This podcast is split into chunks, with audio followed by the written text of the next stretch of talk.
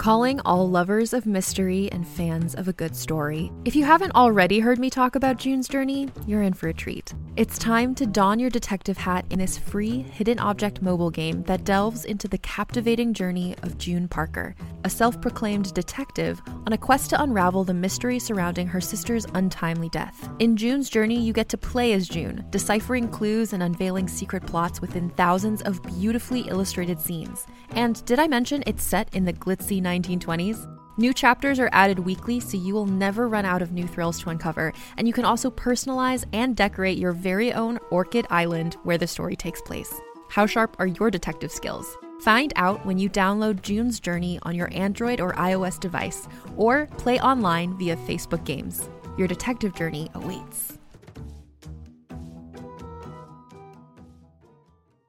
Hey there, it's Rachel Ballinger, and I am thrilled to invite you to Rachel Uncensored, my podcast where I get real with my friends and celebrity guests, where we talk about all sorts of topics. From personal stories to hot-button issues, we cover it all. New episodes drop every Wednesday, so make sure you tune in on Apple Podcasts, Spotify, or wherever you listen to podcasts. Trust me, you won't want to miss out on the fun and candid conversations we have here on Rachel Uncensored. Here's a quick question for you.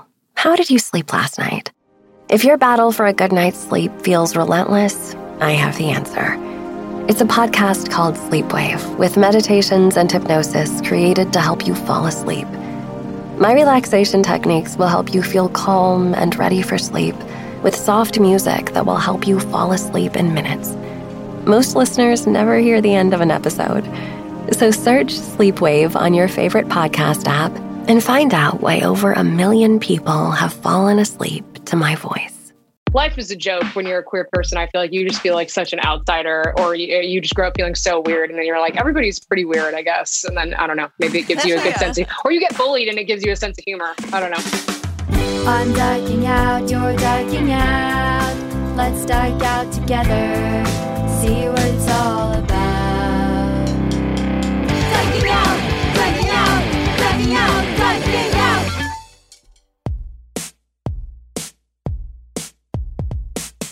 Hi, and welcome to Dyking Out, a podcast that's going through some vocal changes that have nothing to do with hormones. I'm Carolyn Bergier. That's me. I'm Melody Kamali, and today we're dyking out with musician Naomi McPherson from MUNA about life on the road. Please excuse my voice. Let this be a lesson that this is what happens to your voice when you're just being too damn gay. Yeah. You lose your voice. Keep it. Don't go too far on that spectrum. Don't go too far down that Kinsey path, guys. You can't lean into your gay summer, or else you will wreck sound like this. Your vocal cords. God.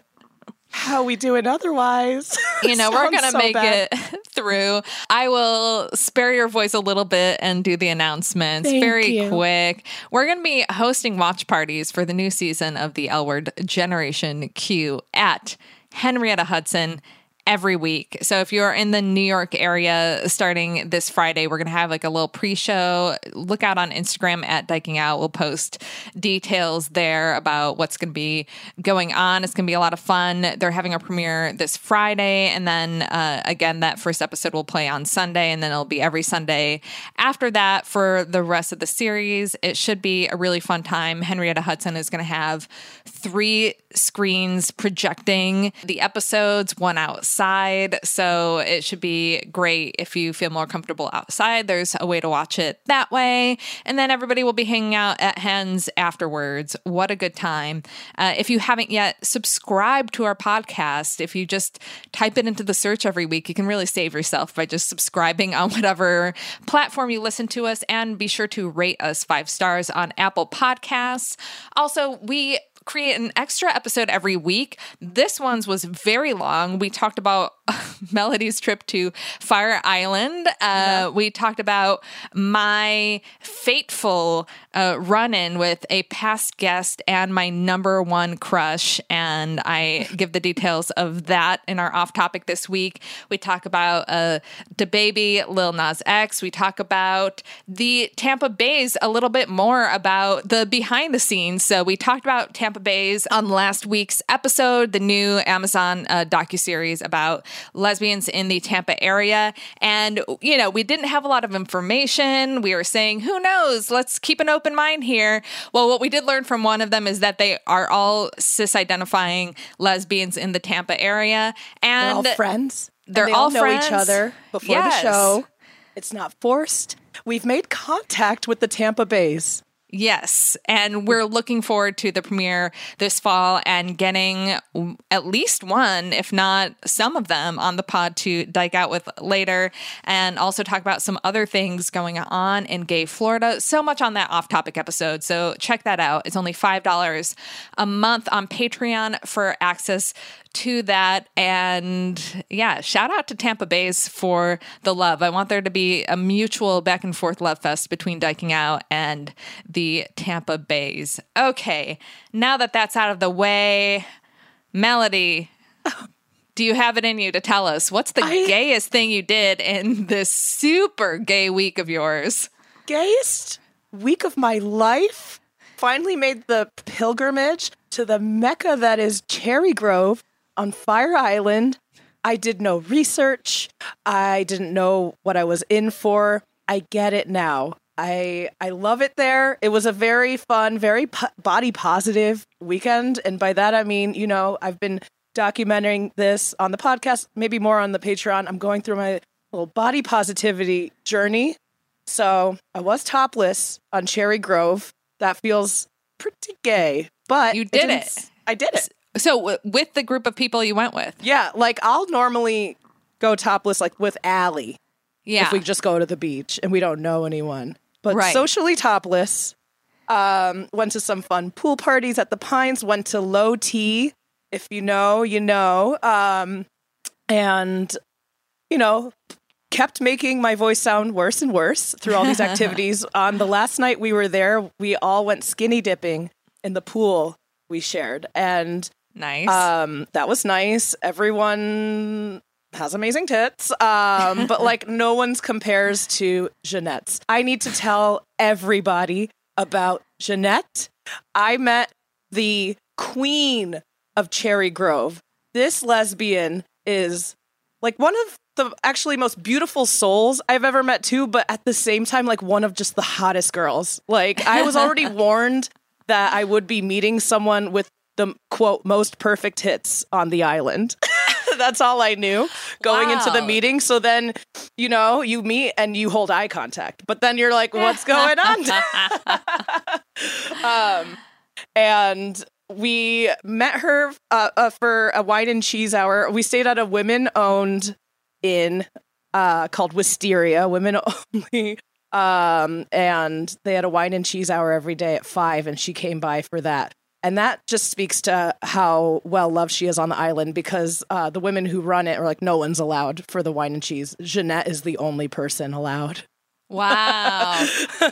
That these older dykes would let into the house. What makes her boobs so perfect? So we all, the gayest thing is actually after we went skinny dipping, we all saw them. We're all just like not really talking about it until the next morning at breakfast. And we all just were like, had a 10-minute discussion about Jeanette's boobs. Perfectly proportioned, so like perky, but they didn't look fake. They're not fake. She's so perfectly tanned, like head to toe. She's stunning. We were all just like so squirrely around her at first, but then like you loosen up because she is so warm. She is so just like, she is a ball of love. And I bring her up because we need someone to bask in her love more than we can, because we're all in relationships, everyone in the house. So Jeanette is single. She is into femme girls. She is a lesbian. She's a cis lesbian, lives in the Long Island area. If you're interested in knowing what Jeanette's all about, I did get the okay from her, by the way, because I was like, Jeanette, she listens to the podcast. I was like, as you know, we do our gayest thing do I have permission to essentially objectify you on the podcast? Because she was so used to us just telling her, like, you're so hot. Allie had gone to bed before skinny dipping and missed it and was, like, so bummed to have missed Jeanette's boobs and was talking to her the next day and was like, I'll be honest, Melody really loves my boobs, but when I asked her, are they better than mine? Melody said, they're better than everyone's. Like, I feel like such a creep, but honestly, like, I'm bringing this all up to, like, you know, really sell this girl. Like, we need to find her a girlfriend. Her handle on Instagram is JMC Sunbeam. She is a sunbeam, guys. She's everywhere we went on the island. Everyone knew her. Everyone was so excited to see her. She is such good energy. We went to a drag show. They knocked off, like, some total off the bill because we're with Jeanette, you know? Like, everyone knows Jeanette. Everyone loves Jeanette. I love Jeanette. I know we're trying to sell her to our U-haulers, but someone who comes to mind is past guest Jess Rothschild from Hot Takes and Deep Dives, because or would it be too much of the same thing? Because they're both seem to be, like, social butterflies and have that energy. They're both from Long Island. They both are femme for femme. Yeah, and actually they both hang out with a lot of, like, gay men. Yeah. And kind of seem to have similar social circles. We'll just have to see. Let's float this to Jess. Yeah, and Jeanette, if you're listening, you know, maybe slide into Jess's DMs, because Jess X NYC on Instagram. It seems like if the two of you got together, J&J, you'd be unstoppable. You might take over the world. So I ship it. I do too. Okay. Let's see. I mean, this is the gayest I've ever been on this podcast. I mean, I just want to stress just how many times I asked her if it was okay to say all this. She's so hot and so nice, guys. Get on it. And she listens to the pod, which I find the most attractive thing about her. Oh, yeah. I was introduced to her right when I got on the island, and it was like, this is Melody, this is so-and-so. And then once it was brought up, it was like, Melody hosts Dyking Out. She knew exactly who I was. Yeah. And it's like, how do I love you even more? Flattery. That's gay-mazing. Wow. Love it. Wow. And it was worth losing your voice. Just like Ariel and the Little Mermaid, you know, we all make sacrifices to live our dreams. Do you hear how my voice sort of came back as I was speaking about Jeanette? Yeah. From how it was at the top of the app? I don't know. She's magic. Carolyn, if I could turn red, I'd be red right now. Let's move on. What is the gayest thing you did this week? Oh, a lot. I'm actually going to have to save one for next week. Honorable mention is that somebody told me that I was really giving off major Holland Taylor vibes, which... Oh, my God. I feel like I can kind of actually see it, too. Yeah. Yeah. So I've only done one of those which celebrity do you look like app things once, and I got Holland Taylor. For those of you who are like, that sounds familiar, she plays Peggy Peabody in the L Word, but is more famously Sarah Paulson's partner. Yeah. In our favorite May-December romance. And I got Holland Taylor on this app, and I'm like, for the first time, I kind of see it. Like, a little, it's the complexion, a little bit of the cheekbones. Yeah, I see it. There's a little bit of Holland Taylor. So this vibes means energy, so... Yeah, kind of like energy and what I was giving off, and this person told me that, and they're like, and I'm saying this as a compliment, I hope you take it that way, or else I wouldn't have said it. Maybe just because she's older, I'm like, if I had one wish for myself, it's to age into a Holland Taylor. Like, that is my life goal, is to turn into that kind of a lesbian when I'm older. So I will take it for sure, but the gayest thing was that, for sure, I cried in therapy describing the plot of an episode of Buffy to my therapist. And you'll know which one, because we talk about it on next week's episode. sometimes we have these interviews with our guests and then it becomes fodder for therapy where I'll question some of my feelings that I had during the interview. And as I was telling my therapist, I just started crying again. I'm like, why? And she's like, let's investigate. What is it about this episode of Buffy? And I was like, could it be that it's just good TV? And she's like, no, it's obviously hitting on something for you that you can't even bring it up without crying. I'm even like not even directly thinking about it right now, and my eyes are welling up. It's like this crazy thing that this episode of Buffy, which you'll learn about next week, has on me. But those of you who are Buffy heads can probably guess. And it's not Seeing Red. Okay. I really got to watch this. Yeah. Oh, my God. Yeah. I want to cry. It's always fun when I have an episode that I can talk about in therapy. And when you hear next week's episode, you'll be like, oh, yeah, I can see why this probably brought up all sorts of things to talk about. But it felt so gay. I'm like, why am I crying about Buffy? I cried... This is really gay, too. I just realized another gay thing of the week. I cried because I was so happy being at a drag show on Fire Island. Tina Burner. Put some respect on Tina Burner's name, a drag queen from the latest season of RuPaul's Drag Race. Got a terrible edit, in my opinion. Was like an older, more seasoned queen compared to like the more like Gen Z, like fashion beauty stars, you know, but like such an amazing performer, put on such a good show and did all that jazz, had her drag daughters, they had performances interwoven, like one would go up, the other would go up, they'd bring each other back up again throughout. And one did Satisfied from Hamilton, which is like... Is that what made you cry? Such a good choice. Yeah, so I was looking around, we're all scream singing, which we can now hear in my voice. I cried because I was having so much fun watching Tina Burner and her drag daughters, The Real Egypt and Yasmin, killed it. I was just, I don't know, I've been deprived of good drag, I guess, over the last couple of years. Well, yeah, especially with COVID. And I mean, I would imagine that going to Fire Island to witness this, it was like when I went to the Vatican for the first time, you know? Absolutely. It's just your faith takes you to... Take me to church. To that place, yeah. Well, so much gayness there, but let's take it on the road because today we are dyking out with Naomi McPherson about the road. You know them from the band MUNA, who is going out on tour with Phoebe Bridgers. Oh my God. And MUNA will be playing in festivals around the country in the coming months. Let's get to it. Woo!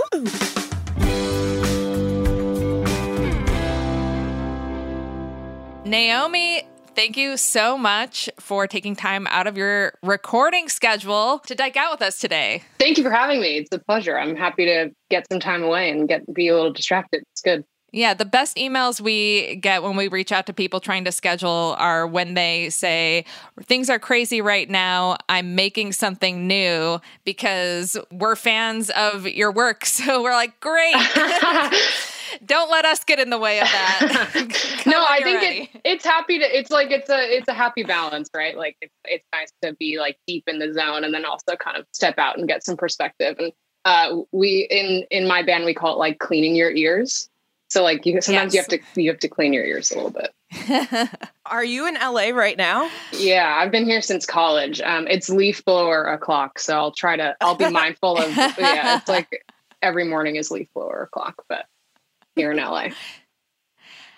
Is there anything to blow? I feel like dirt, like yeah. Just blow dirt around. I don't know. It seems pretty ridiculous. Also, they're just like always street sweeping and the streets are always still dirty. So I don't really know what's going on, but sure.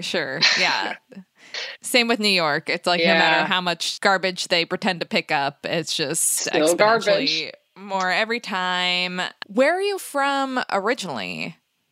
Originally, I'm from San Diego. So in San Diego. Yeah. So you're in California. Okay. I can't seem to get out of here. I thought that you were an LA person. You have kind of this cool LA vibe. Oh, thank you. But then when you said that it was just college that you moved there, but you were San Diego to LA. So it's not similar. It's like, yeah, the Southern California of it all is definitely pretty consistent across the two cities. I think I'm just a little bit more like, I don't know. I definitely have a little bit more of like a San Diego sort of like grimy San Diego sort of like perspective, maybe that's a little bit different than LA, a little bit more like skate, surf, like thrash, hardcore, punk kind of vibe. Growing up in Connecticut, I really just was convinced I wanted to move to, I wish I lived in San Diego. It was all because we all wore packs on at the time. And I was like, I just got to get on some kind of a board, like a surfboard, a skateboard, just to like justify all this etnies I'm wearing. For sure. Oh, definitely. I listen, I'm going to start wearing Volcom again. Like I'm going to start getting the like big Osiris sneakers back. Yes. Let's see if they have my size. And San Diego, one of the few cities in the country with a lesbian bar. So what's it called? I have no idea. Gossip Grill? Oh, okay. Gossip Grill. Yeah. I'm literally wearing the Lesbian Bar Project shirt. Oh, there you go. Yeah. All the names listed on the back. Oh, cool. You know, I actually, I want to ask you questions about this at some point, because it's sort of a band goal of me and Katie and Joe, my bandmates, to open up like a queer non-cis men bar. And at some point, like, that would be the dream. So, yeah, yes. I want to know more about that shirt. Okay. Well, yeah, it's all the rage right now. The Lesbian Bar Project is inspiring people to open bars that are for queer humans. No cis men. Yeah, we got to land on a good... like umbrella name, like I just heard the other day, like A, B, C, D, like anything but cis dudes. That works too. That's good.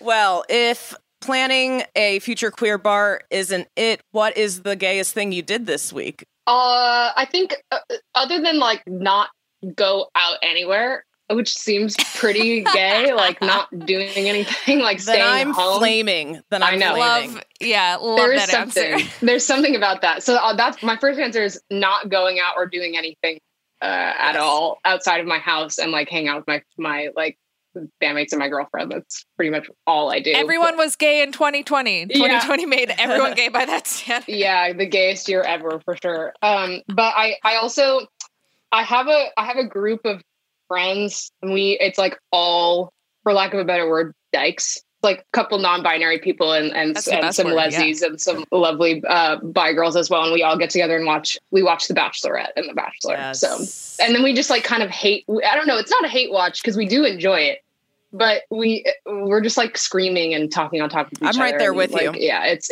pretty fun.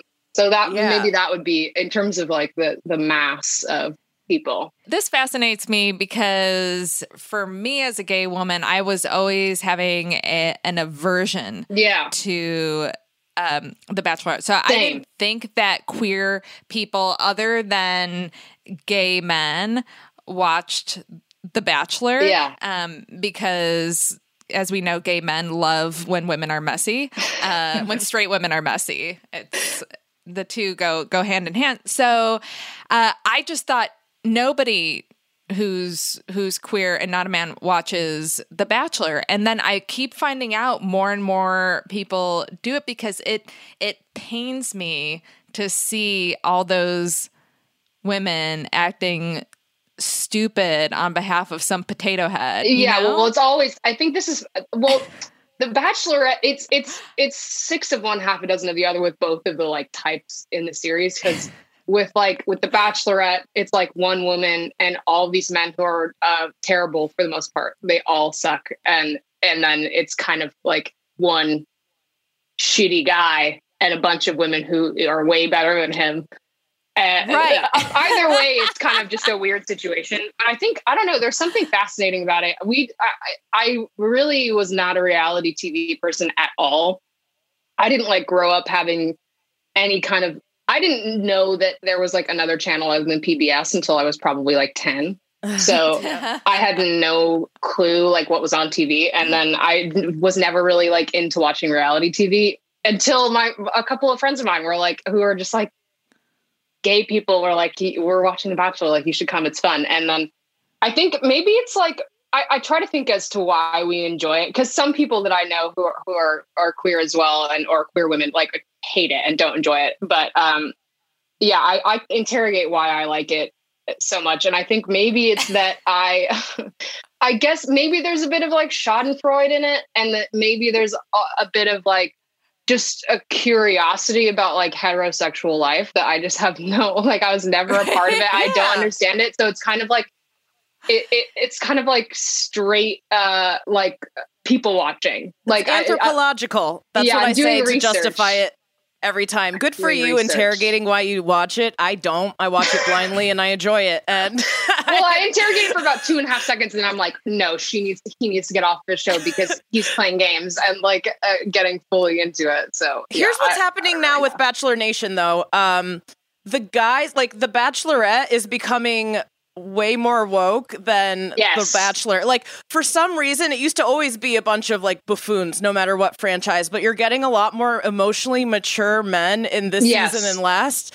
And then but we're still getting like infantilized or just like not mature, petty like fights, like the same old from the girls. So that's where I'm getting annoyed. Like if we're gonna have all these men in touch with their feelings and trauma, like we're getting really emotionally mature. I keep saying that term. I'm thinking of some other. It's true though. For this season, it feels true. Yeah. Yeah. So I agree with you. It is kind of the Bachelor is a bit more. It is a bit of a like more consistently a mess. And it was just like not to get into it because we don't have to talk about it. But it's the girl who's the Bachelorette now. People ganged up on her last season of The Bachelor because she was calling out bullying. And then everyone was like basically calling her a snitch, and it was just so weird. Yeah, but listen. I think she did the right thing. This series has to get a bit nicer. I think hopefully it will. We'll see. But I don't know. So far, I'm enjoying it so far. I also like Paradise. I was going to say Getting Ready. I heard Paradise. It's the wildest one yet. I mean, they always say that, but people are coming out of a quarantine, super horny and I like that. Chaotic. We'll see. I love it. It's like Love Island. It gave us Demi, a bisexual contestant. Come on, she's iconic. I love her. I like those kind of shows where it's just like it's just people on vacation getting drunk, and then like watching that now, or like watching my bandmate and her girlfriend, and they like to watch Love Island. So I've kind of been like watching that on them watching that. And I'm like, I love, I don't know if I could do it, but I wonder if I would have fun. Like if I was a straight person, if I would go and have fun. Cause it does seem like kind of fun. Like you go, if you have a decent attitude, I don't know. I don't really drink, but like they drink, they hang out by the pool. Yeah. They play games. Love Island actually. Right. It limits their drinking. So you get, that's good. Really? So in the US with The Bachelor, they pump it down their throats just to get them as crazy and chaotic as possible. But I've heard on Love Island, there's actually a limit to how much they can drink. That's why they have a lot more coherent conversations and self-reflection, I guess. But that's why they get so excited when they have a party night on Love Island. They do those like slow motion, like because they're actually excited that they get to drink a little more than they're normally allotted. That's why they're so happy. Oh, that's so funny. I didn't know that. I figured because they're Brits that they kind of were just pounding it back. They're also Brits I know have a real talent. Yeah. Right. For partying. But you know, I just realized that the only reality show I've ever wanted to be on was The Real World. And I think that's because that was the only space where queer people existed on reality TV for a while. Yeah. Yeah. Right? Totally. Like that makes sense. I would never even think of possibly going for any of those other shows because it does just seem like this heteronormative hellscape, and it is without a doubt. I did watch a full episode of The Bachelor finally, and it was the season premiere of I think the last season, whatever was happening in like January, February. Yeah, Claire. I don't know. It was more cringe than anything I've ever watched. I think it's just like my own discomfort of just what are these women doing? But yeah. Also, if you want to watch like Bad Male Style, like bad male clothing choices, the Bachelor and Bachelorette franchise is really incredible. It's like a lot of revealed ankle. I was going to say, not a sock in sight, not a sock in sight. Like disgust, your disgusting feet in like a in like an ugly, like Oxford shoe with just a revealed ankle, like 6 inches of revealed ankle. It's really wild. Yeah, love it, love it and hate it. Man. It's both, but I like it.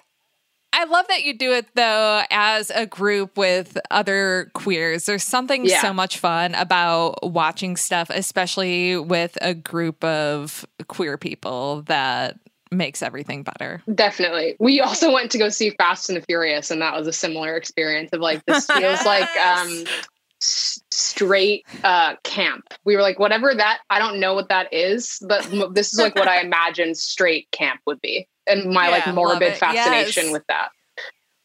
That's probably the best description of that franchise. It is kind of what it feels like. It's just like, it's very, it's, it's just complete over the top, like, hetero, cis, straight camp. Very enjoyable for me to watch as someone who can't relate in any way. Well, let's talk a little bit more about your music and what you do. For any listeners who aren't familiar, you're part of the band MUNA. Incredible music. Thank you very much. Our listeners are familiar. Constantly asking us to have like the band on. Yeah. And we're like, logistically, we would love to have the band on, but like to record a podcast. One at a time.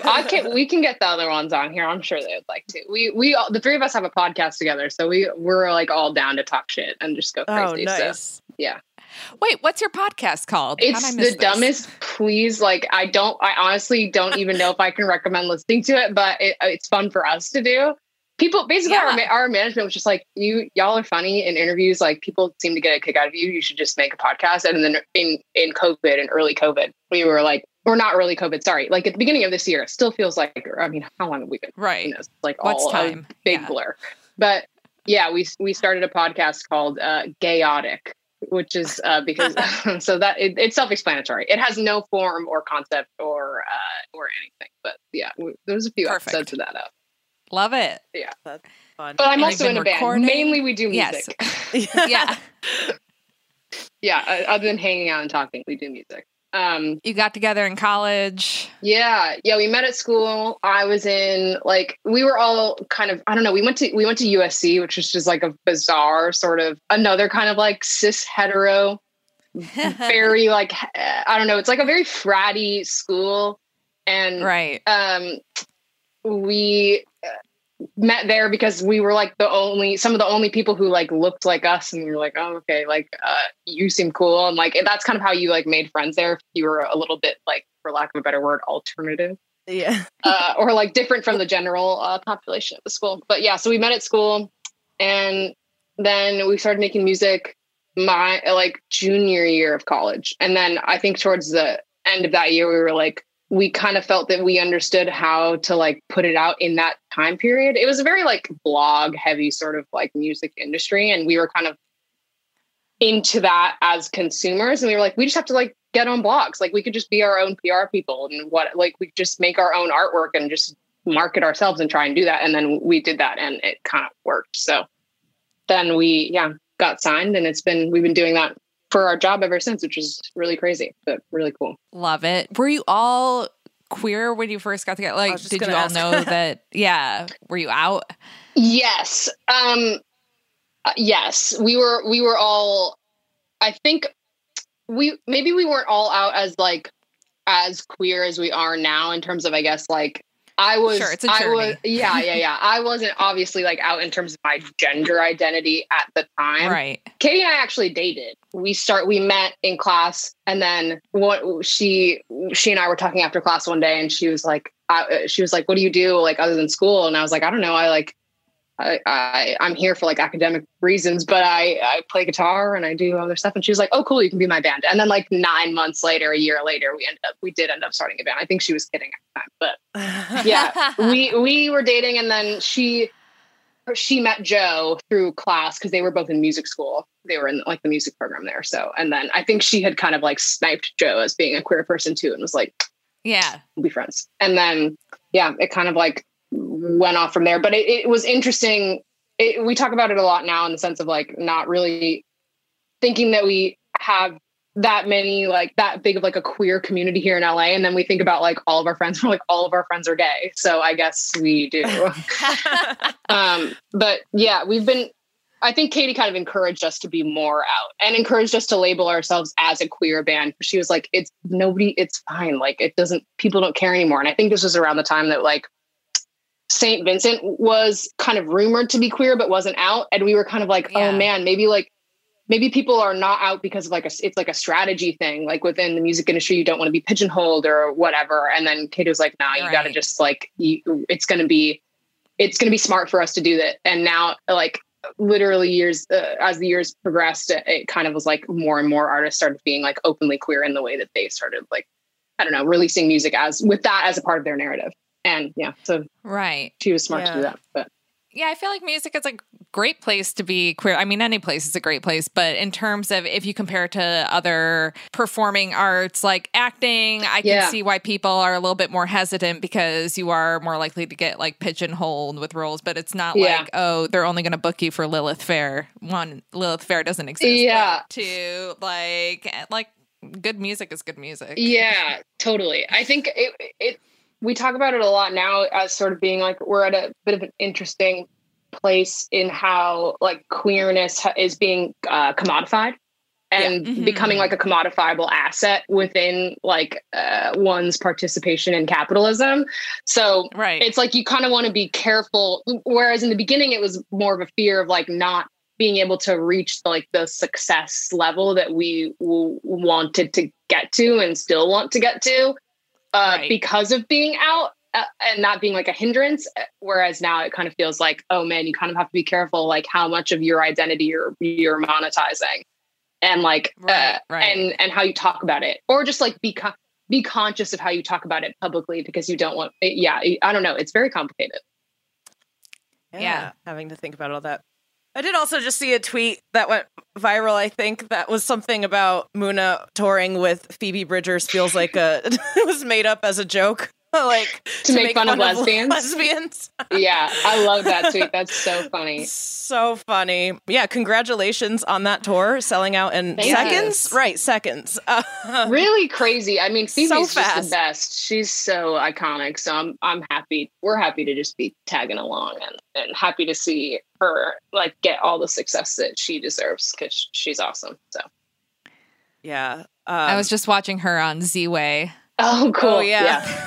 I haven't watched that yet. I need to, though.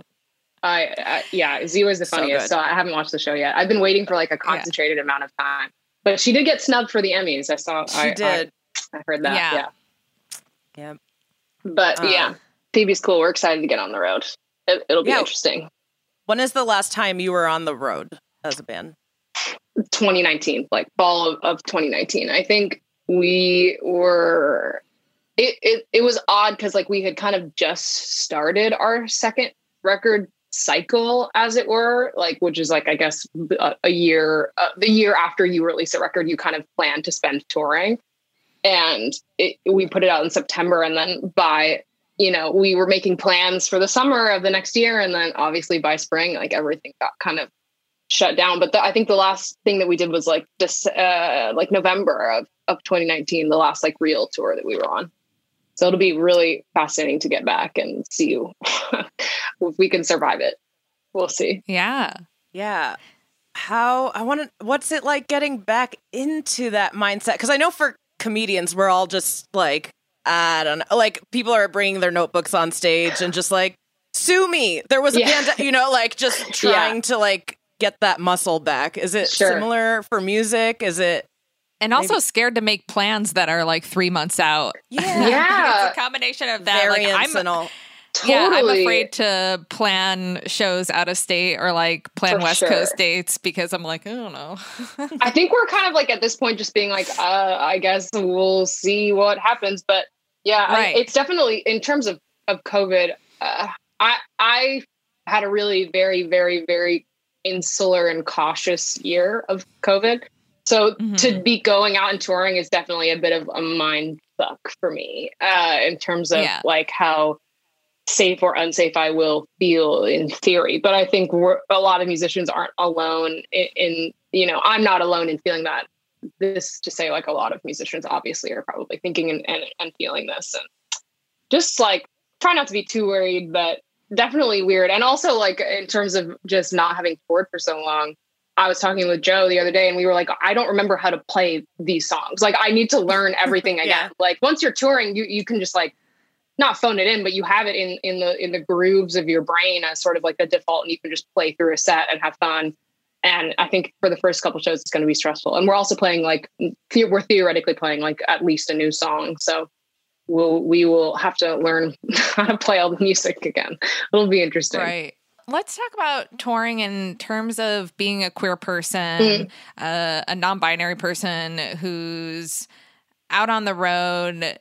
Do you have different levels of anxiety in different cities based on, is it okay to be me here and being POC? Like, yeah, it's interesting. I think it feels nice at least to travel with like, we have like, this sounds very silly, but we've always toured with like the little group of us. So it's never just me, and I don't feel alone in that. And we have some big, huge men who like work with us. So it's like, it's nice to have them around to like, if we are feeling a bit like shifty or strange, just knowing that like there's that, it feels very elementary to have to like think of things in that way. Think of your own like physical safety in that way, but it's nice having them around in certain places. I think the most strange things that we've experienced kind of just feel like really feeling like you're sticking out like a sore thumb,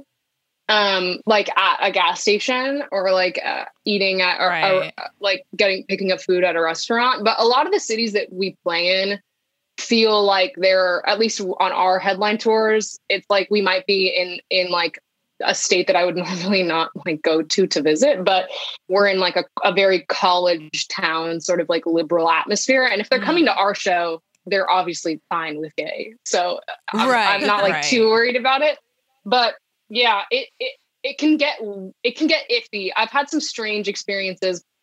Our former bass player is also, he's mixed, half black like me. And we would just feel like so bizarre in certain places. I think probably him even more so, because he's like a tall dude with an afro.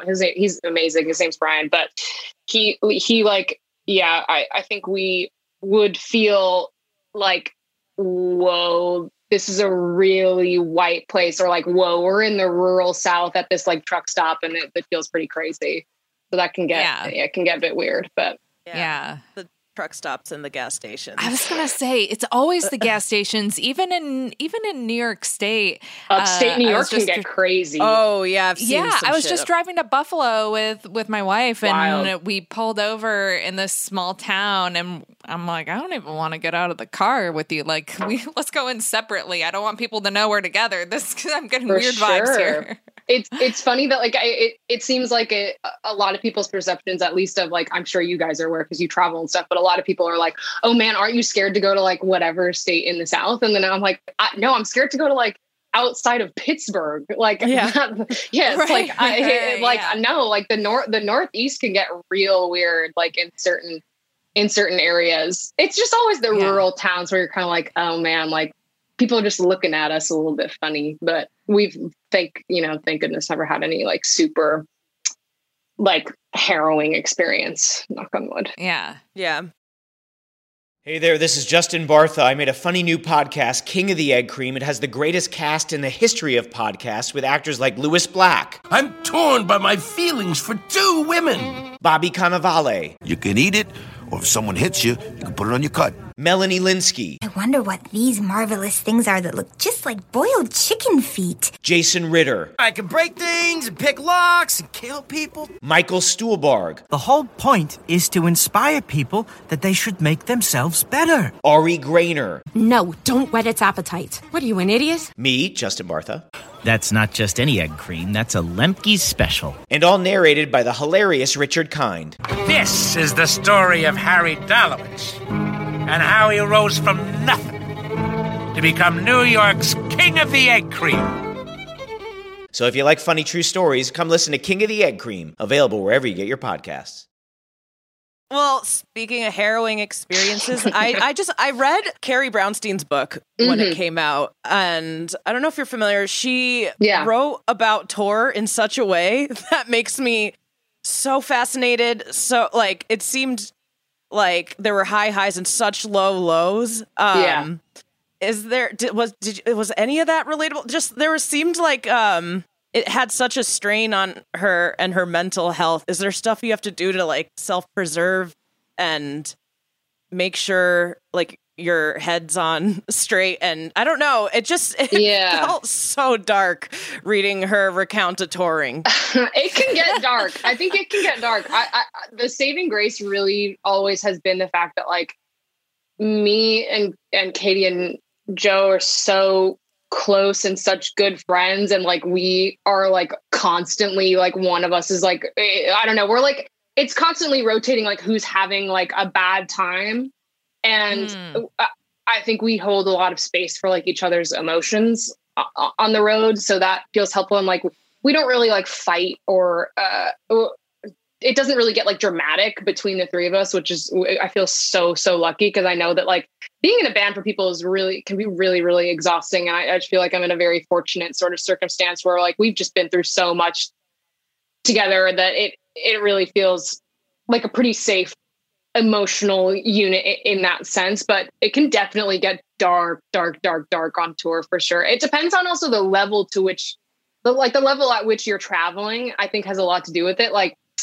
we were on a bus for our headline tour, and which was amazing. Like, cause you're not driving for 16 hours. Like we spent like years and years and years, and we're going to do it again this fall with Phoebe, just cause it's a short run, but like in a van with all your merch, like falling on top of you, trying to get any sleep that you can, but you're like fully upright. Your knees hurt cause you're just like shoved into a car. Everyone's taking turns driving. You're driving on like scary ass ice and like through fog, and you can't see anything, and like none of us are professional drivers, like we're just like, you know, kind of winging it and trying to make it work. But it can definitely get, I think the physical strain on your body that it takes is it ages you a lot. Like tour ages you several years like after you come back from a run, just because it's physically super grueling. One of the only things we try to do to like keep our heads on straight is like we try to eat healthy, and like that I think can help a lot,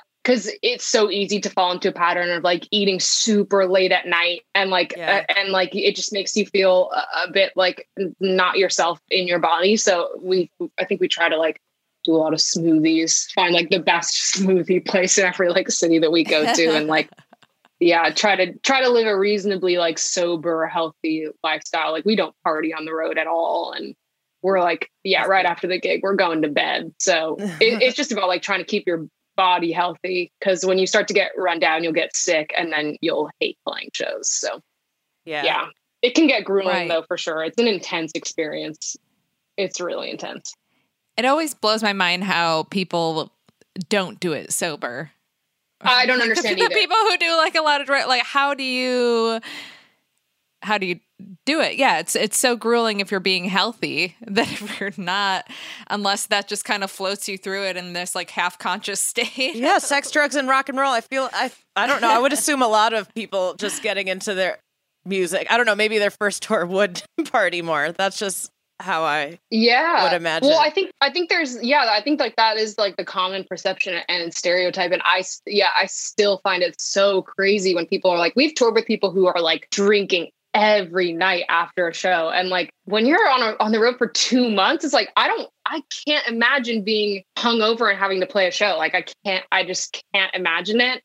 And luckily we have like some sober people in our like touring group, so I think it slowly sort of just encouraged everyone to be like, we're just like, we just don't do that. We don't have time. We have to drive after the show for 6 hours. Like we're not gonna like go to a bar. We don't have time. So I think even as the tour situation has gotten a little like cushier, it's been nice to kind of keep the sober vibe. Occasionally, like we'll have, if we're in New York for like 5 days, we're going to see our friends and like try to have a time and like go to a museum and like, I don't know, try to do things that aren't about playing the show, or but it also like feel good for your body. Like, just trying to like go to a museum, go see a movie, just try and keep your head on straight. Cause I really can't imagine that. Yeah.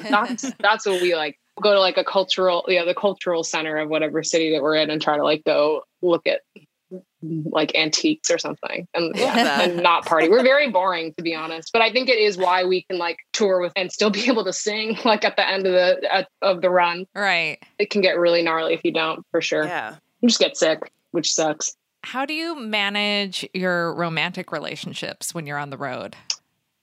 That's an amazing question. I mean, I feel like if someone is in a relationship with a touring musician, they are in a long distance relationship, like kind of off and on for the duration of the relationship. So I think you kind of do just have to get used to making time in your days to like do what you would do in a long distance relationship, like FaceTiming, like trying to call as much as you can and like check in and be available via text if you're able to, or it's really just stuff like that has been the most like consistently useful. But I think it can get hard for sure, especially like if you're dating someone who's also in a creative field and your paths are kind of like crossing at the wrong juncture. I think that's happening for me this fall. Like I think I'm leaving for tour and then my girlfriend leaves for tour. I mean, not for tour, for a shoot. So she's going to be gone for like the tail end of my thing. And past guest of the podcast. Yeah. Past guest of the pod. She's like going to be gone on a shoot when I'm back. So yeah, just a little bit of two ships passing in the night, but I think, you just try to like make time when you can and just be considerate of the other person. If they're the one also like obviously staying home, but if they're doing work if they're off doing work as well or traveling, I think you just kind of have to accept that things are going to get a little like hectic in terms of the communication. Yeah. And on the flip side, have you ever been single on the road? Yeah, I have. But there's no time to do anything. Like you just don't have time to, you know, I don't know. I just like, you're not checking Tinder in the different cities you land in, or I think maybe there was a period of time where I can't even remember. I think like I don't think I ever have. I think I've been on the road when I've been like a bit heartsick before. So maybe I wasn't in the right like space to be like, fuck it, I'm going to like try and like score on tour. But also I think, just like, oh man, just like finding the time to be able to like give someone a pleasant experience with you on tour just sounds really kind of somewhat impossible. Because I don't know, I just think I'm maybe not the most like dateable person when I'm on the road, at least in terms of meeting someone, just because shit gets so busy and you're waking up at like 4 a.m. Just you're probably not in the greatest headspace to date, but I'm sure in a very cushy sort of situation, it could be fun. Like, do fans approach you or your bandmates, like trying to hit on you, or they have? It has happened. It has happened. We have like a strict boundary of just like, not happening. No, love it. You're amazing. Because a lot of them are also quite young. So we're just like, no. Right.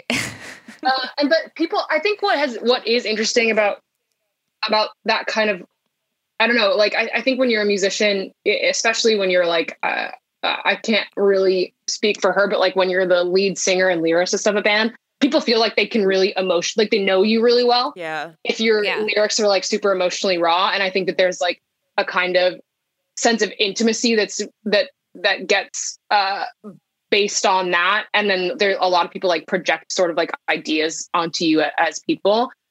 To be honest, a lot of the experiences that we have with fans are like really, really nice. And people giving us like letters talking about how like our songs are helpful to them, or like our songs are you know, have like guided them through experiences in their own lives, or helped them grieve the loss of a family member, or like a really bad breakup, like something like that. So a lot of the communication that we have with fans, like after shows when people are approaching us, is mostly about that, for people to like, you know, say really, really kind things about the music. But there are times when people are a little bit inappropriate But I think it's rare. It's more rare these days for sure. I think people know us well enough now to know that like what we're down to chat about. And yeah, usually people are really nice and totally not weird.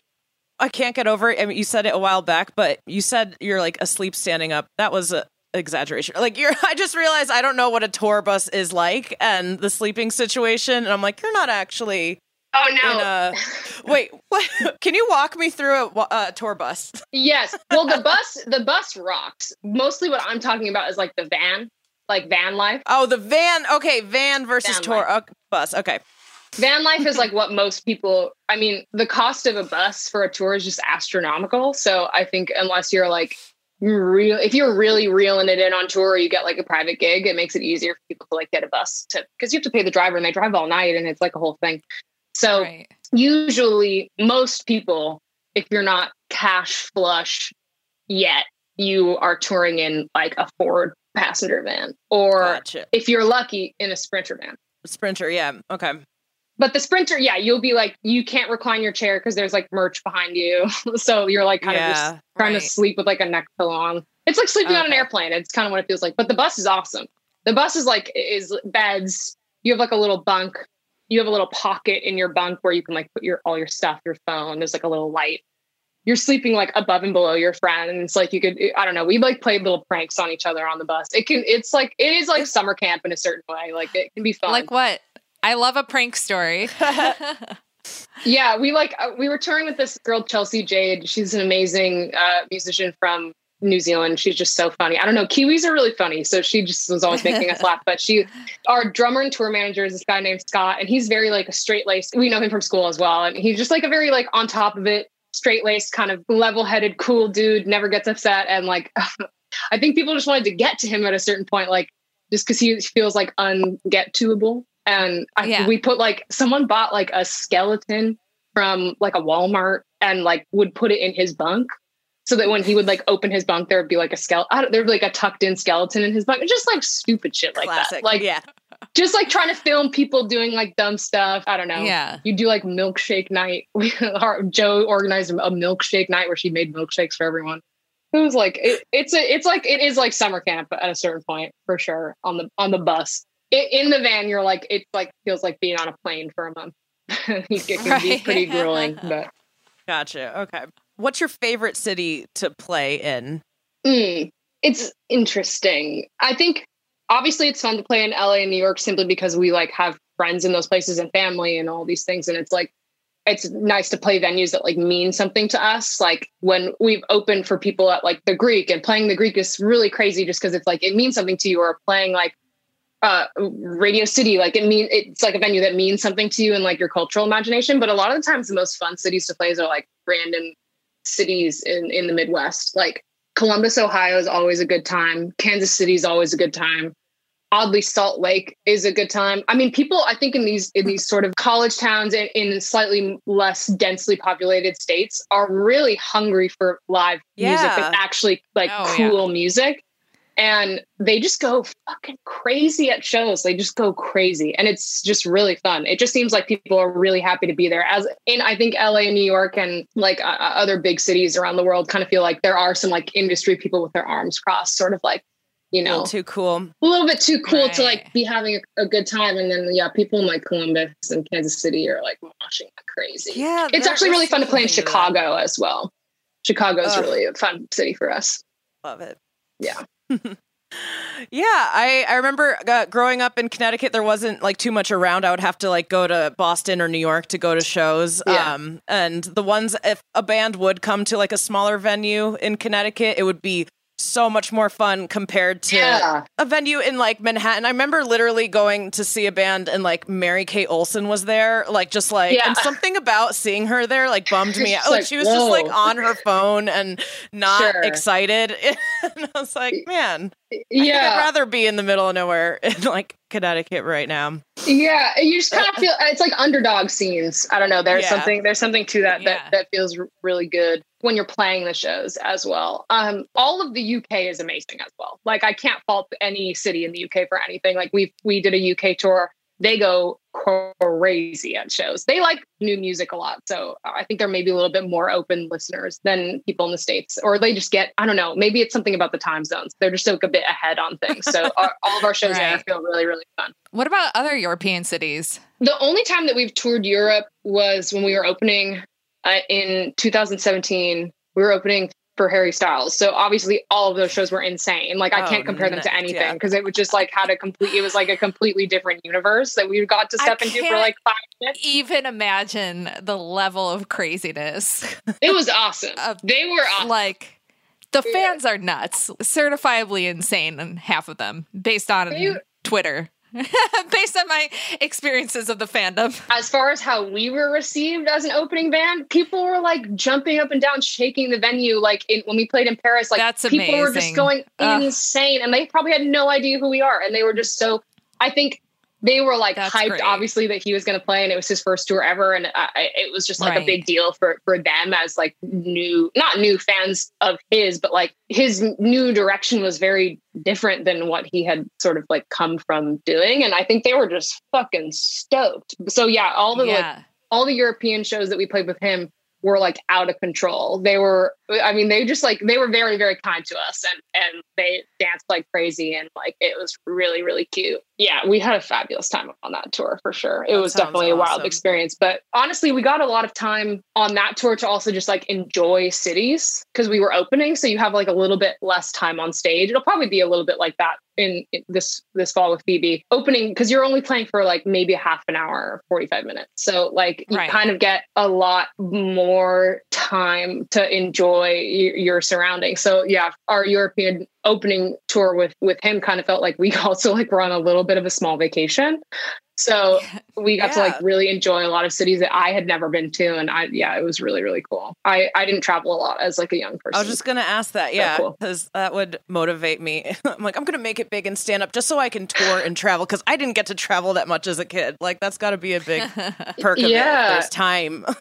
Definitely. I mean, I feel so lucky all the time to like be, I come from like a musical family. So like a lot of my family are jazz musicians. So I think it was like, partially inherent, but it's like a hard career to like make money in and do professionally without like stress. And I feel like I live a right. relatively sort of stress-free lifestyle in terms of like I feel very supported and I feel like I have I exceeded the expectations that I had for us. I think we've kind of exceeded them when we're always setting like new standards. But yeah, I think a big motivating factor, or what makes you feel really grateful when you're there. Maybe it's not the origin of the motivation, but when you're there, like when you're in Europe, you're just like, man, like I never traveled as a kid. I didn't have money growing up. And like, now I'm in Stockholm. Like that is just insane. Yeah. So yeah, it's super, super cool, gratifying experience for sure. When you open for these headliners, do you get to spend a lot of time with them, or is it pretty separate because you have different teams and whatnot, and you just kind of pass each other on stage? It varies across the tour because right. a lot of the time you don't spend all that much time just because everyone is so busy. And usually like if you're opening, you're chasing someone who's on a bus. So they're like in the next city way before you are, because like you're in a little van, like kind of just chasing them right. down, but you have to sleep at night. So there's some times when you get to like hang out backstage or like hang out at catering or you make time to like hang out or have a time somewhere. Some bands that we've toured with, we will have like one night on the tour where like nobody has to do anything the next day. So we'll like go, we're like in Montreal and we'll go get like poutine or something. We did that with this band Group Love, and like we would hang out with them in that way. Or we just hang out backstage before and after the show, like while we're just like, you know, getting changed backstage, saying hi, hanging out a little bit. But usually it's like everyone's so busy that it's kind of a bit hectic. Is it more exciting for you to open in a crowd that maybe isn't familiar with you? Like, okay, they're there to see Harry Styles, but you win them over versus playing a crowd that you already know is like baked in. They love your music. They're here for you. It depends. I think they both feel good in different ways. Like playing our headline shows is awesome and so fun because people know every word and they are very, very devoted fans. So them singing it back to you just feels like, God, I'm living like in some kind of bizarre dream. It just makes you feel like really grateful. But then I think you can maybe let loose a little bit when you're on doing an opening slot, because the stakes are a little bit lower in certain ways. Like, if maybe a lot of people on the Phoebe tour won't really know our music. I mean, maybe they will, but maybe they won't. And if you go out on stage and you're like, we're just going to play like our most exciting songs to listen to for the next half an hour, and it's going to go by like that, and hopefully people are like dancing along and hanging out and having a good time by the end of the set. And usually it happens, because I think we're a good and fun live band to listen to. I think a lot of like our ethos in the project was to like make the live sound a little different from the record, in the sense of like, we want it to feel like you're at a rock show. Like, we want you to feel like you're not just listening back to the album exactly as you heard it. Like, you're listening to a live band playing like loud music. So I think, yeah, we usually tend to win people over, and that does feel kind of satisfying when you walk off and you're like, you're going to be at the next headline show that we play in the city. And that is cool. So hell yeah. Right. It's all satisfying worthwhile. Being in the audience too. Like, I love when I go to a show to see one person and then I get to become a fan of somebody else in the process. No, totally. That's how I discovered Mitski. Like it's, I love it. Where'd you see Mitski? We love her. She's so awesome. I saw her open for someone at Lincoln Hall in Chicago years back. Cool. Yeah. That's so rad. Yeah, she's awesome. I'm sure she put on a crazy opening set. It was amazing. So fucking cool. I was like, jaw dropped. Yeah, walked out, Googled immediately. Lifelong fan. Awesome. Yeah. Yeah, I mean, it had the same thing sort of happens as like, I find myself going to a lot of like comedy shows, and then sometimes the people I don't know on the lineup are some of the funniest people, and then I'm like stoked to have been there to see them too. I was going to say, thing. Looking at your social media and the band's social media this morning, I'm like, are they comedians too? Like, you guys read like a lot of my friends. Oh, really? I mean, yeah. Yeah. I mean, like, I don't know. Guys maybe seem like comics. Musicians. Oh, well, you know, our friend Caleb always says musicians want to be comedians and comedians just want to be musicians. Say that. Yeah. And it totally makes sense. And we are definitely like, I don't know. We'll do anything for like attention feels good. So like whatever it takes. Any form. But I think we just like to like talk shit and be funny on Twitter. And like, I don't know, I like tweeting on a personal level. So I find myself sort of like, people will like see my tweet and be like, oh, I know you from that band. And I like your band. And then I'll be like, I like your comedy or whatever. And then we'll sort of become like online homies. Love which it. Is cool. And yeah, definitely fun. And maybe it's because, I don't know, the three of us are all just like such, I don't know, we're very like emotional. I feel like comedians are very emotionally in touch people as well. So maybe there's a little bit of a kinship there. I also, and maybe I'm biased, I think that queer people are funnier. So no, that's true. No, that's when I think of all the musicians that are the funniest when I go see them, it's always the queer ones. Yeah. Yeah, totally. Like Tegan and Sarah on stage to me is one of the most entertaining things for their banter alone. They're like, it could so just be funny. Them talking in between songs the whole time, and I'd be okay with that, even though I love their music as well. Oh no, of course. I mean, they're the gods in this shit. They're just so I fucking love them, and we're lucky enough to be like slight like online homies with them and but I remember like growing up listening to their music and seeing videos of them playing and be like, god damn, they're funny. And like they're, or like they would do like little videos as a part of like their album cycle or their recording cycle, and they'd be doing like little bits in them, and I don't know, they're just super funny. So yeah, there's something to that. Queer people, I don't know, life is a joke when you're a queer person. I feel like you just feel like such an outsider, or you just grow up feeling so weird, and then you're like, everybody's pretty weird, I guess. And then I don't know, maybe it gives you a good sense of, or you get bullied and it gives you a sense of humor. I don't know. Yeah, maybe both. That's what it takes. Yeah, to be a comedian, especially. Wait, now I need to know everyone's sign in the band. Okay. Yeah. Okay. Do you? What? Well, okay. Well, I almost want you to guess, but I will tell you. I can break it down. If you really want charts too, I could break it down. Oh my God. Well, we could do big threes. I could give you big threes. I could give you big threes on everyone. I feel like we've got water signs in the band. We have one water sign in the band, but it's not who you would expect, but there are a lot of water in the charts. Okay. It's not, Katie's not a Cancer. No. Or Katie's Pisces? A Capricorn. Whoa. Katie's a Capricorn like me. Yeah. Okay.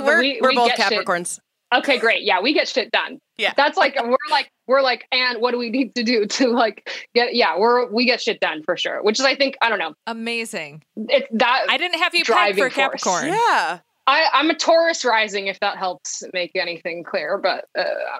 Yeah, Taurus. I see. Okay. What's your big three then? We have Capricorn. I'm a Capricorn. I'm a Taurus rising. And I have a Gemini moon, which is just fucked. But life is torture, so. I was going to ask if there's Gemini somewhere in there. Unfortunately, yes.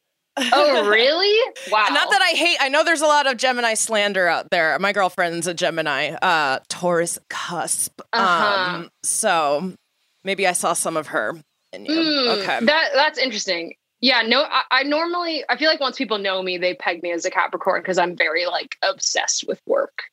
Yeah. And like, I don't like to, and I don't know, I can be kind of outgoing, but I'm not the most outgoing social person in the world. And I don't know. Selective. Yeah. In a big social environment, I'm not like talking, but yeah.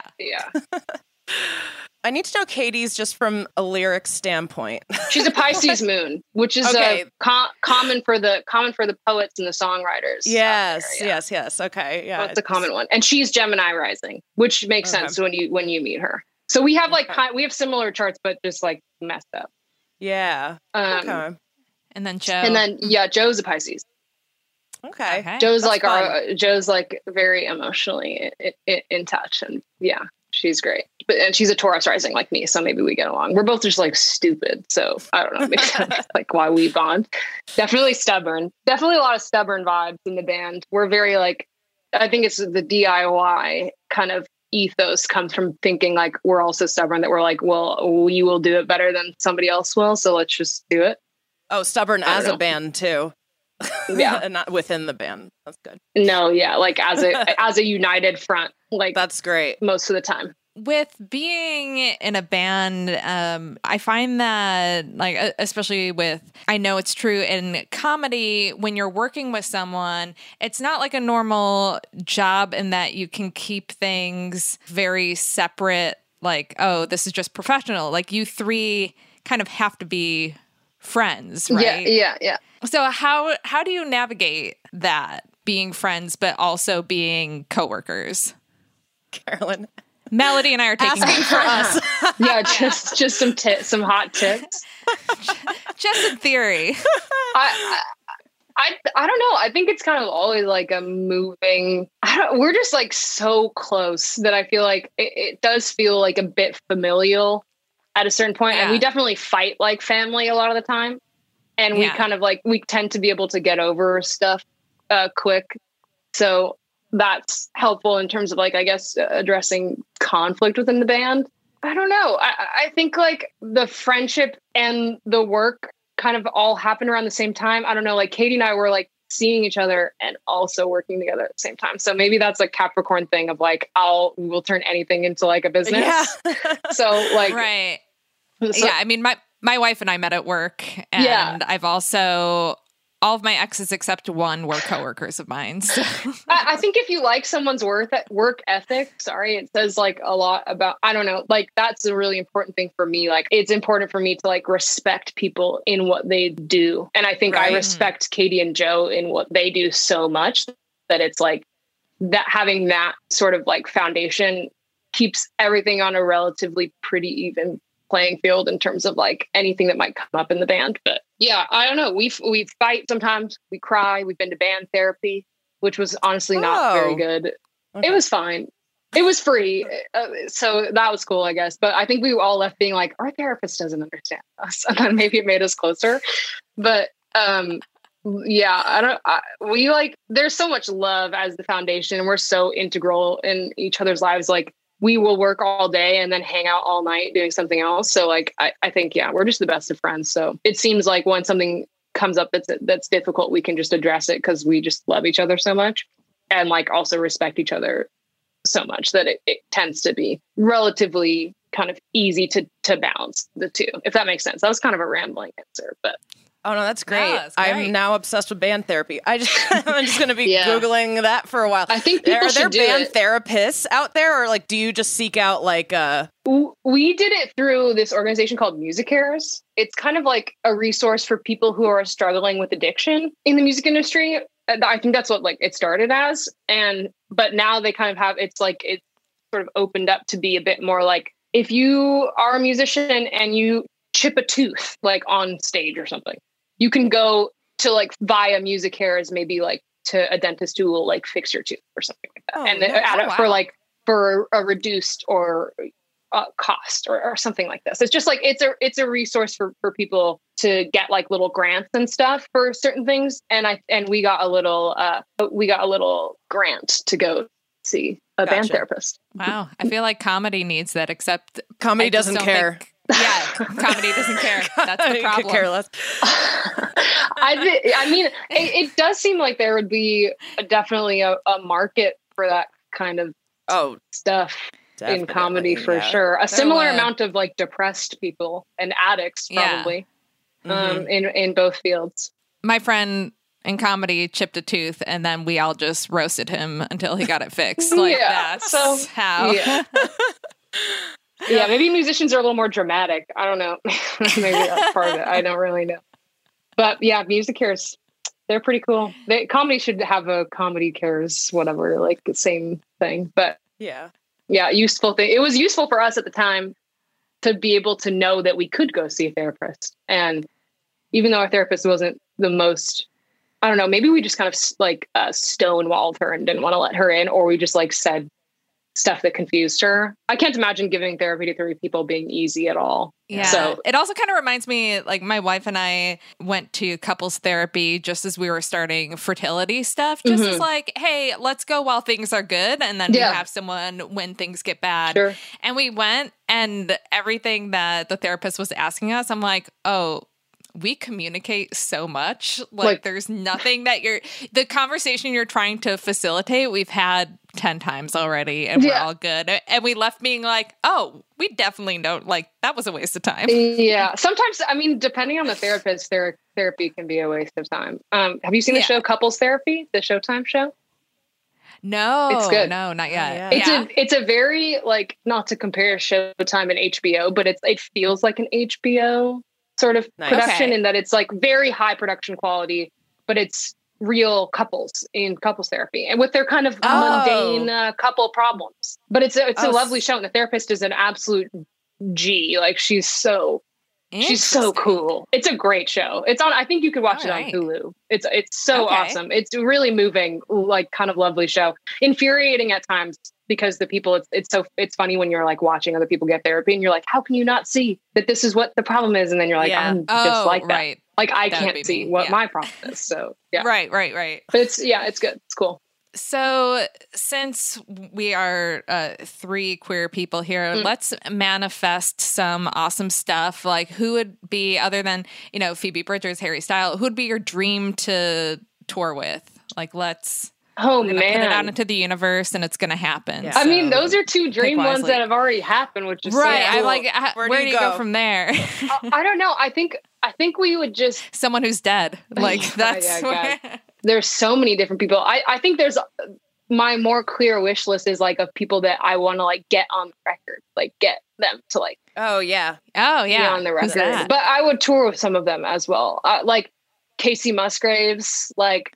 Yes, right. I would do that tour for sure. That would be so fun. Yeah, we've played with so many people that are so cool. I think our main goal is to, like, have experiences in different sizes of venues. So, like, let's, like, this will not happen, but, like, if we were, like, playing, I don't know, like, opening for someone in, like, a crazy big venue, like opening for someone at the Garden. Yeah, the Garden, or like, what's a big venue in LA, like the Hollywood Bowl or something that, or the Garden, or like the O2 in London. Like, playing those big venues is definitely, like, on the bucket list. Or opening for people on, like, an arena tour would just be a really cool experience, like playing really big venues. But man, I've toured with any of the pop girls. I love them all, and I will tour with any of them if they would like to have us. Any and all Dua like Lipa the tour. Dua, actually, yeah, I would love to do a Dua tour. That would be so cool. Dua, like Olivia Rodrigo, if she wants to take us on a tour, a high school tour, yeah. I'll do it. Like she probably won't want to take us because we're too old, but her really, I mean, I don't know, like Paramore would be cool. Oh man, yeah, so cool. Casey, do the Lord tour. I'll do like a Billy tour. I'll whoever wants to take us, do a Halsey tour. I'll do truly anything. Like we just want to like experience, just like be road dogs and tour a lot. So whoever wants to take us, we want to tour with our friends too. Like do like a co-headline. We're really good friends with the person. Our friend Amber is the Japanese House. You're familiar with the Japanese House? Yeah. I want to do a co-headline with her. That would be so fun. But yeah, just we're road dogs. We'll tour however. Nice. We put it out there. What about any musicians when you were growing up that you were like a huge fan of? Like, have you had those experiences in meeting your heroes, or would you ever want to play with them? I think doing a Paramore tour would be kind of that for me. Yeah. Because I was like a pop punk kid growing up. So I think a lot of the bands that like I was a huge fan of, yeah. A lot of bands I was a huge fan of growing up, like I probably wouldn't be a good match with on a tour. Like, I don't know, us touring with like some of the like more like hardcore punk and like shit that I grew up listening to would probably not be the vibe in terms of like a live show, but a Paramore I think could work and that would be really fun. And yeah, that would definitely be like me like tripping out a little bit about that. I saw them open for No Doubt years ago. Oh, that's so sick. This is so cool. Ago. I love that. It was at an amphitheater, but I was in the pit for it. So I was like third row. So much fun. I was too old to be there. Yeah, I want to go get pushed around. So like, I was just in a mosh pit a few weeks ago. Sick? It was everything. So I mean, it felt weird being so like out of quarantine and then suddenly I went to a pop punk cover band in Austin called Y'all Out Boy. Oh, fun. That's sick. I would go to that. But, probably scary. Yeah, moshing. It's like, it feels like the ultimate post-quarantine. I know it's really crazy times right now. It was, we all had to be vaccinated to get tickets and it was like, but it was bodies and it felt like I was transported back to like middle school, high school. It was amazing. Yeah. Something about that. Yeah. Something about that really just did it for me back in the day. Like I just remember going to shows and having like grown men climb up my back and like launch themselves off of my shoulders. Oh, yeah. Like you would just get kicked in the head and like brutalized. And, like, you'd come home absolutely wrecked from the pit, and I liked it at the time. I don't know if I could take it now, but I really loved it at the time. And then a couple years ago, I went to a hardcore show and I actually did have a great time. So nice. I think I'd probably still get into it. Yeah. Mosh Pit 2022. Maybe. Yeah. All right. Love it. What's coming up for MUNA aside from the tour? What are you guys? The tour, which will be a queer space, a traveling like queer space. Right. That's like kind of what I'm sure like what a Phoebe show will feel like, and it's kind of what our shows feel like, which is really cool and fun to do that every night for a month or 2 months. It's really cool. But yeah, I don't know. We're working on a record. New music is coming. The record's not done, but new music people will hear pretty soon. Before, cannot wait. Yeah, definitely. I don't know how much I could say, but sooner than people think, people will hear new music for sure. Nice. Yeah. Love it. Yeah. And where can people follow you online? I am at Flurt, F-L-U-R-T, Cobain, stupid. Amazing. It is what it is. We love. Obsessed. Like, that. It is what it is. That's my at on everything. And shout out to Nirvana. And at Where Is MUNA is my band at everything. Instagram, TikTok. Perfect. We TikTok occasionally. We're learning how to do that. Twitter, all that stuff. We're out here. Yeah. And you have a podcast, just reminding everyone, even though you don't want them to listen to it, this is the crowd. This is the audience. They're going to listen to it. Gobble it up. Go ahead and listen to it. We can barely listen to it ourselves because it's like, some of it's just crazy. We kind of just put the mics on and start talking about the stuff we'd normally talk about without an audience. So it's a little bit insane, but That's what the people want. If people want to know a lot more about us, definitely a funny way to do it. That's what I would want from any band that I'm a fan of. I would want their podcast just to be like, I want to be a fly on the wall in the room where they're just... That's exactly what it is. Taking it back. Yeah. Which feels crazy because there's no concept or form. It's very like, it's very postmodern. It's non-structural. It's like the whole bit. So yeah, people might hate it, but I don't know. We continue doing it anyway. Well, thank you so much, Naomi, for being here and telling us all about touring and watching The Bachelor and everything that we've talked about. Yeah. This was a lot of fun, and we're just so excited for you and the band and for all the awesome things coming your way. Just so much talent. And oh, thank you so much. This was very fun and lovely.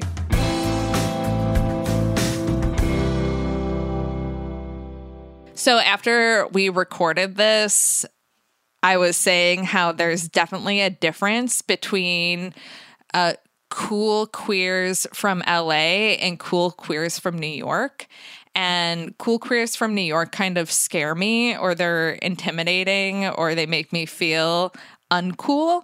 Whereas cool queers from LA make me feel like we're all cool together and having a great time. And that's how I would describe Naomi. And it was so much fun talking with them. It's all the sun, you know? The vibes. The California vibes. They're just sharing those vibes with us. And I so enjoyed that conversation. Naomi is truly a gem of a human. And I can't wait to see MUNA in concert. Unfortunately, when they come to New York for Governor's Ball, I'm going to be in Albuquerque, and all their shows with Phoebe Bridgers are sold out. Yeah. Wow. We have so many listener questions that have come in the past few weeks since we made a call for them. So thank you again for those questions. And we have to prioritize the ones from our patrons. They go to the top, but we got multiple patron ones. Hopefully this is still helpful, relevant information from one of our patrons. Take it away, Mel.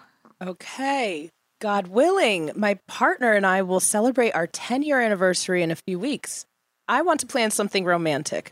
I can do a weekend trip, but nothing too extravagant. She loves adventure and loves exploring places through food. I always feel silly doing things like rose petals because it seems corny, but maybe that's just me. I tend to show my love through practical acts of service. She has said to me multiple times over the years that she would like something more romantic occasionally. How do I romance her? On a budget. We go on weekend trips and outdoor stuff a lot. So if we go on a trip, what makes it a romantic trip? 10 years is a big one, and I want to show her how much I love her in a love language other than health insurance. Well, to two Capricorns. I don't know. I read health insurance and I got wet. Well, congrats on making it to 10 years, first of all. Mm-hmm. And I think, this really would have been a good one to do on our hopeful romantic episode. Right. But hey, we've had time to think about it. We both recently had anniversaries. I think that you can still do, even if you do weekend trips is like your go-to thing, you can still do a weekend trip and take it up another level. So even if you're on a budget, if you can find a way to splurge and get a place that's like a little bit nicer than you usually go, maybe one with a hot tub is usually a romantic thing to add in, if that's something that you enjoy doing, or something with a great view. Maybe the inside doesn't have to be fancy, but the location can be romantic somewhere. I mean, I personally find deserts or anywhere that's like super secluded to be very romantic, where, unobstructed view of the skies, all the stars, taking it to the next level. If she loves exploring places through food, I mean, you could recreate a meal from like a memorable meal from a date that you had in the beginning of when you dated or something like that. Buy sexy underwear to surprise her with, I think, is always a fun thing for a weekend trip, right?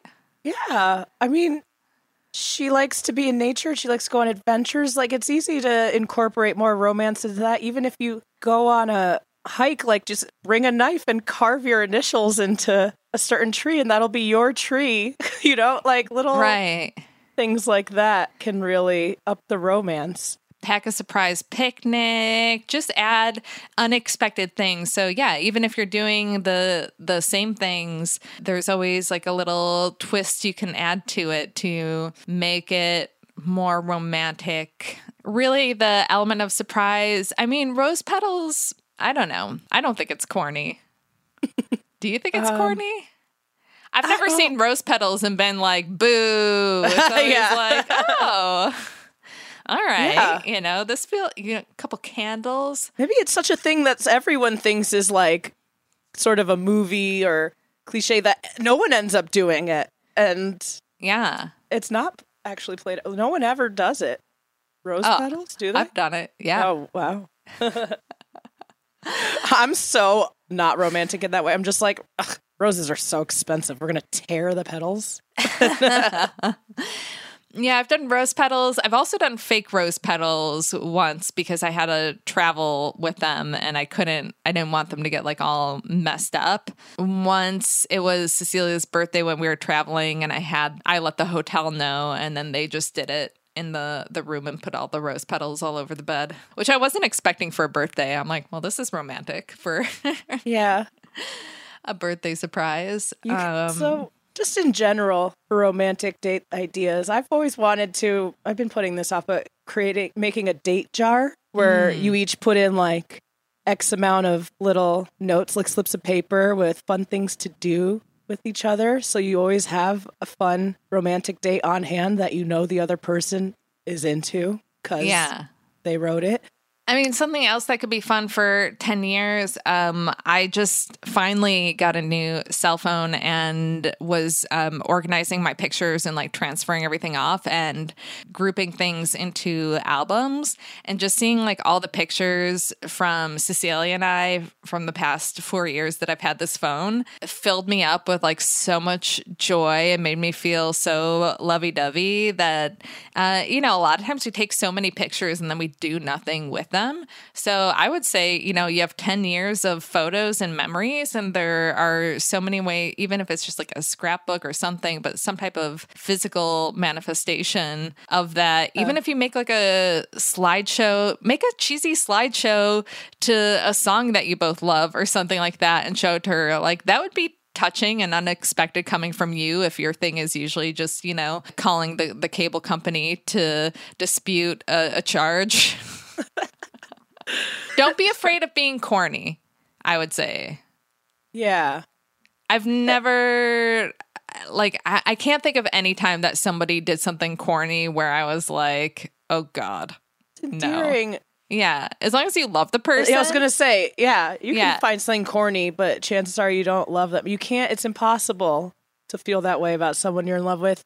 Yeah. Also, first date, you could do a staycation. You cut the cost to travel and go drive somewhere close by. Airbnb has like tiny houses now, or just like tree houses. Tree houses. Those are a little more expensive. But the tiny houses like in the woods, I don't know where this listener's writing from, but they have Pacific Northwest area. So there's probably a billion options. Yeah. Yeah. There's some good affordable options. I guess especially if you're looking for flexible dates. They have like a flexible, I'm flexible option. So you can like schedule that trip and do some of Carolyn's romantic ideas in the interim. Here's another idea. If you have time to plan it, if you can secretly ask your friends, people who know you both as a couple, and get them to write down or send you like their favorite memory of you two as a couple. And maybe that could go along with the pictures. And that's always like a fun thing to read nice things that other people say about you two. Kind of like when you get married, you know? But if you've been together for 10 years, that seems like a cool time to do that. Yeah. Ooh, a 10-year anniversary, schedule a photo shoot. Is that romantic? Or is just for like people as vain as us? Comedians, yeah. Comedians love photos of themselves and It's so funny. Cecilia always wants to do a photo shoot with me, and I have zero interest. I'm like, can we just have pictures of us while we're like doing things on vacation? I like those photos, but I don't need like a photo shoot besides our wedding. But I guess it's different when you're both performers. True. We love it.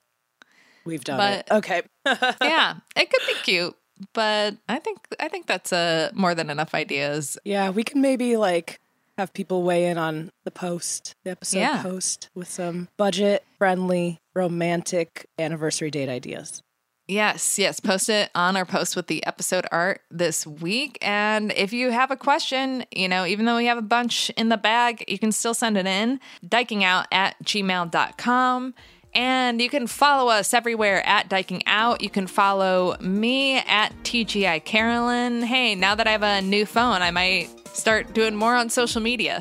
Look at that. Now that I'm not going to have people mock me for my camera, possibly. I still have an Android. I'm not giving it up. What was that? We made a TikTok and someone commented, like, who's the one with the Android? Yeah, whose Android was this taped on? Sorry, I don't like to upgrade my phones unless I need to because I care about the environment and my wallet. Mostly my wallet. Look at that. But also the environment. Reasoning. Look at it. Okay. You can follow me at Melody Kamali, where I'm hoping to get a Fire Island post up there. Check it out. That's all from us this week. We hope you join us to Dyke Out again next week, and we'll see you next Tuesday.